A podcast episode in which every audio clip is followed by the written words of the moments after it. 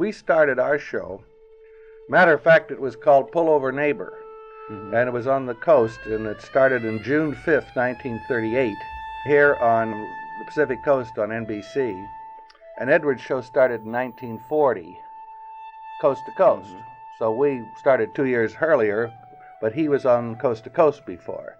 And ah. we didn't use the title People Are Funny until 1942. So Art Baker was the uh-huh. MC for Pullover Neighbor for two and a half years. Then he was the MC for All Aboard for six months. And then the show was off the air and couldn't sell it. But there was an advertising club luncheon, oh, uh, somewhere in 1940, I guess it was.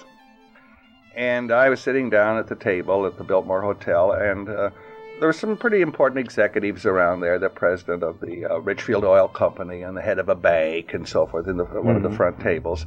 And I was looking at them, and they were all drawing pictures on the table, doodling. You know, one draws a sailor, and one draws stars, and one draws some wheat, a tree, and the man on the stage was making a pretty dull speech. You know, he was, you know, was just talking there. And so I wrote down a comment about what was going on. I wrote, "People are funny," just the phrase, "People are uh-huh. funny," as a comment. I made it lots of letters and big thick letters. You know, made it look like the 20th Century Fox. You know, uh-huh. the, the uh, logo. And I thought, well, there's a theme for a program: human nature, proving that people are funny. People Are Funny debuted on April 10, 1942 on NBC. It was created by game show maven John Guedel.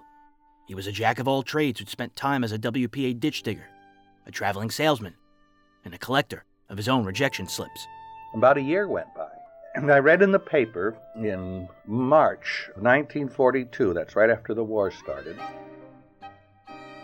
the Daily Variety had a front page story saying that the government gave the Brown and Williamson Tobacco Company one week to get a program off the air, and not even one more broadcast, because it was called Captain Flagg and Sergeant Quirk, and that's a funny show. And they did not, during wartime, want to show or depict Army officers fraternizing with enlisted men. Well, I'd been writing letters to everybody, and so I took this yellow sheet of paper and wrote, I have the answer to your problem, and sent it to the man's name of the agency, Russell uh, Tom Wallace. The Russell Seeds Agency in Chicago was mentioned in the article mm-hmm. as being involved. I didn't feel I could afford to send a telegram because I sent out so many letters I saying I have the answer to your problem that I just sent letters, you know. So apparently they did have a quick problem, so they sent a wire back, what is it? And I sent them the record. And they got it on Wednesday. They said, How much do you want for it? And I said, We want $5,000 a week. And they said, We'll offer you $750. And I said, Well, is um, that your rock top? and, and uh, we argued a bit and ended up at $750 for four weeks. And we went on two days later. You see, we had to go on that Friday. We didn't see any of the people back east. They had live radio time coming Ready up Friday go, at yeah. 6 o'clock yeah. on NBC, and what's going to fill it? So they had this high class $750 program called The People Are Funny. It was fair. Well, did you do that now with both MCs? MCs both, both MCs. By the fall of 1943, Guedel had negotiated a large raise and made Art Linkletter the sole MC. In those days, our prizes were very small. The uh, power production was almost nothing, and it was exciting. It was experimentation. What'll work? What won't work? and the shows evolved naturally from the simple questions and answers of who are you and where are you from and what are you doing to can you spell? Do you know uh, who was buried in Grant's tomb? and other kinds of questions. And then the first real audience participation stunt show was John Guedel and myself originating People Are Funny at about the same time that Ralph Edwards came up with a similar kind of a show called Truth or Consequences. People Are Funny became a Friday night staple throughout the 1940s. In addition, Guedel would create House Party and You Bet Your Life. How much of the People Are Funny and House Party shows were actually scripted? Or were they outlined, outlines perhaps, or? Just the material I needed, for instance, to know uh, where we were going and what the prizes were going to be and what the real gist of the show was, whether it was uh, sending a person on a wild goose chase somewhere or dressing him up and putting him into a situation or inciting a fight in the audience between an actor and then getting witnesses who were just seated around there at random and what they saw and what really happened. Whatever it was, I just had the uh, outline and we'd talk it through. And since I was also a writer and associate producer on the show, I knew the show thoroughly by the time I walked out there. By January of 1954, People Are Funny was airing on CBS Tuesday nights at 8 p.m. for Mars Candy. With a rating of 8.4, it was radio's top rated show. This is audio from the January 5th episode. Who's the better loser? A man or a woman? It all depends on what they lose on. People are funny. Yes, transcribed from Hollywood, John Guedel's production of People Are Funny, brought to you by Forever Yours and Milky Way Candy Bars. Both quality bars made famous by Mars. And now here's radio's top master of ceremonies, Art Linkletter.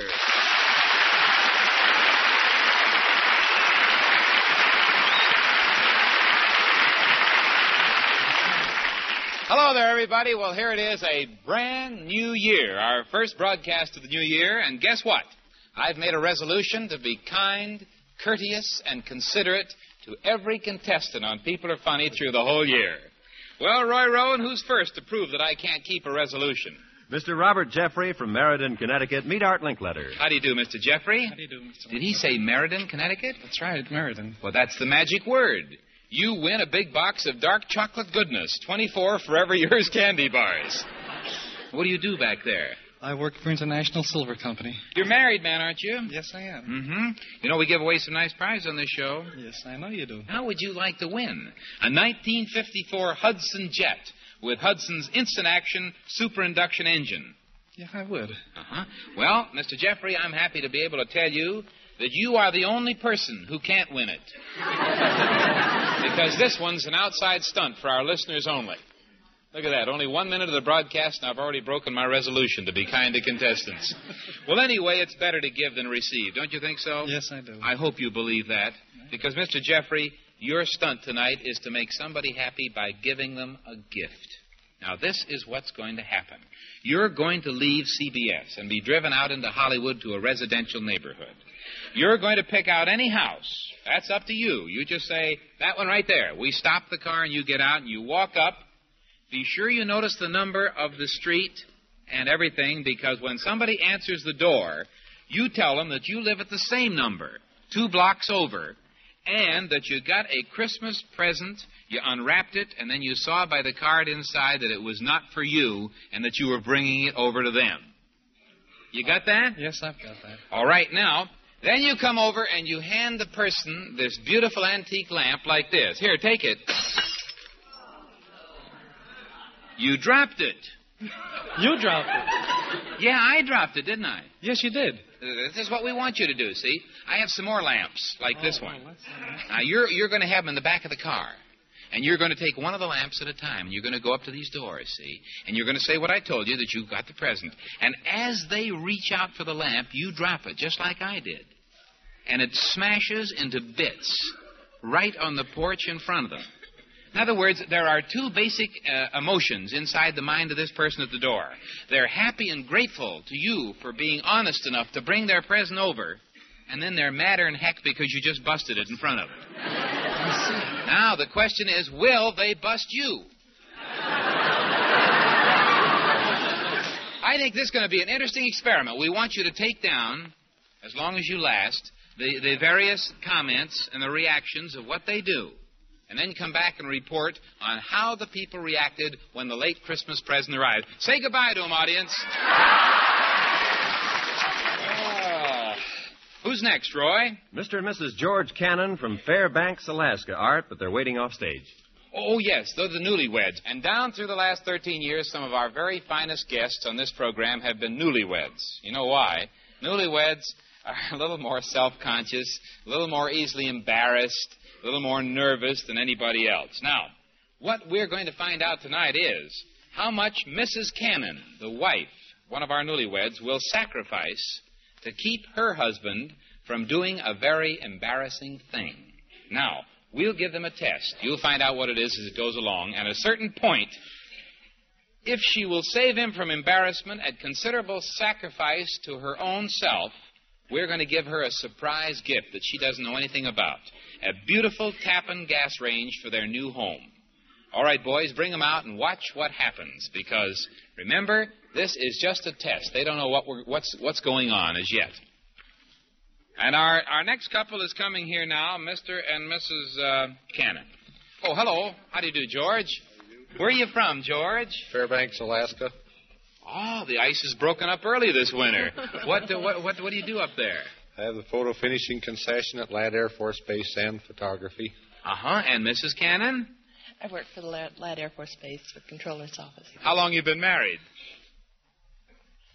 17 days, 23 hours, and 15 minutes. I'd say that you're in your uh, late 30s. A little later than that, Art. Uh huh. What kept you? Why did you wait so long to get married, George? Had to find a good girl. How'd you find her? What was she doing when you found her? I called a friend of mine to ask her if she would like to go with me to Officers Club at Candlelight and Wine, and she said that she was busy, but there was a nice gal that came in that she had known in Tokyo. She thought that she would like to go. Ah, and you uh, made a blind date with him? It's a good one, too. Yes. Well, now, uh, you're going to go back to Alaska? A week from tomorrow. Yes. I feel sentimental when I talk to newlyweds. I'd like to do something nice for you, Mrs. Cannon. Thank you. How would you like a few nice additions to your wardrobe, for instance? Mm, I'd love that. All right. I'm going to make it easy for you. You're just going to answer a few simple questions and a little quiz, and for every correct answer you give me, I'll add something nice to your wardrobe. How does that sound? Well, thank you. That's wonderful. Uh-huh. Mr. Cannon, does this sound like a good deal to you? Sounds fine. Well, I'm glad you agree because the other part of the game goes this way. Every time we add to her wardrobe, we subtract from yours. Oh, how does that sound? Not so good. You may think you're back in Alaska here in a couple of minutes. Now, you remember that, Mrs. Cannon? Well, well I'll show you how it works out. For instance, uh, what's your address up there? 821 Northwood Building, Fairbanks, Alaska. That is absolutely right. And you have just won for yourself a pair of lovely lady shoes from Forever Yours. Well. Isn't that nice? Uh, oh, by the way, Mr. Cannon, the other half of the game, would you take your shoes off, please? oh, get a load of those socks. All right, now that's the first part of the game. Now, uh, Mrs. Cannon, here's your next question. Do you know who was the second Assistant Secretary of the Navy? Mm, I don't know. That is correct. I asked you, do you know? You do not know. That is right. For that, you get a lovely cashmere sweater. Well, Mr. Cannon, you don't have a cashmere sweater on, but you have a coat on. We're paralleling here, so we'll take his coat off. That's fine. She's a pretty smart wife, huh? Yes, she is. Yeah. now, Mrs. Cannon, for a new blouse, listen carefully. If Railroad A is 4,157 miles long and Railroad B is 2,237 miles long, which one is wider? Well, they're the same width. That is right. They are the same width, and you have just won a beautiful blouse. We'd like to have your shirt, please, if you don't mind. All right. Now we come to a very important question, Mrs. Cannon. Your next prize is a beautiful pair of slacks. How, how are you today, Mr. Cannon? Fine, Art. What is the capital city of Illinois?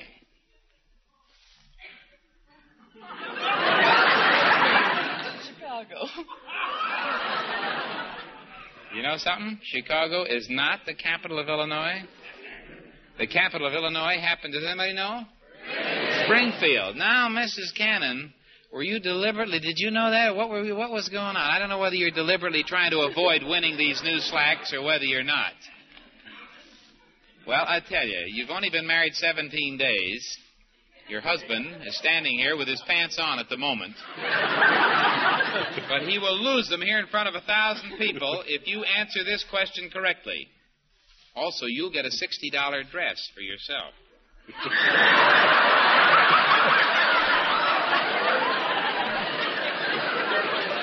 now, Now think these two alternatives over. You got a $60 dress or a husband without pants. Who was the first president of the United States? I don't know.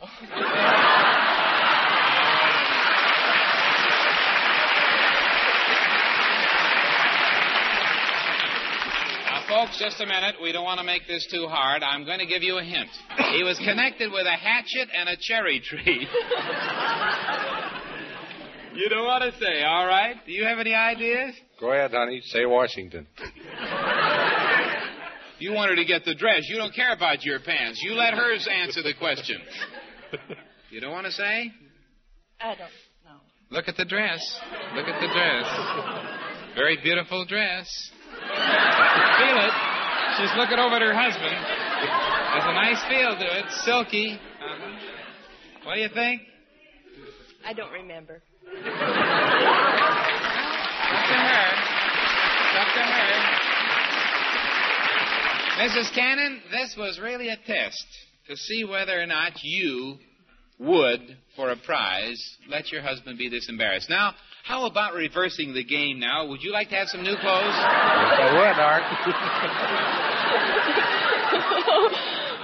no, we're going to save that for television. Ladies and gentlemen, I'm just kidding, and I'm not kidding about this, Mrs. Cannon, because you were a real nice, modest bride, and you did save your husband from embarrassment, even though he wanted you to have the dress, figuring he'd save himself 60 bucks. We're going to give you a surprise prize a beautiful Tappan gas range for your home with the exclusive Tappan Oh, features. Isn't that wonderful. nice? Good foods happen when you're cooking on a Tappan, whether you're in Alaska or in the Gulf of Mexico. And thanks for proving that people are funny. And don't forget to always make yours forever And before the days when you could edit, I would imagine you probably had a, a pretty good time clock in your head, so you knew how long Very good. each should last. Very, very good. There's nobody can direct or produce a show that's running like that except really the person who's doing it. He has to sense not only the time but how the show is going. And if you uh, cut it or uh, augment it by uh, things as the audience plays, you know, you're just playing against a wall like handball. When the audience reaction is great, you keep the thing going. And uh, everything that went wrong, you had to correct. There was no way of erasing it. If it was outrageous or unforgivable, you had to chide the person and correct him and apologize to the audience if he blurted out something wrong, or you had to um, pretend that, uh, especially in radio, that something very good was happening, when actually not too much might be happening. I've given people a reunion with a long lost son or brother or father on the program, and they just said, "Well, yeah, fine." And they look at you rather stoically. Then you have to augment that a little, and let people say the the reunion is very touching. So you had to prepare for the unexpected. Yes, and television made it even worse because you saw what you saw and you couldn't fool anybody. In the fall, People Are Funny moved to NBC. It aired there until June 10, 1960. When the TV version ended on April 1, 1960, the network aired encores for another year, making People Are Funny the first TV game show to be rerun.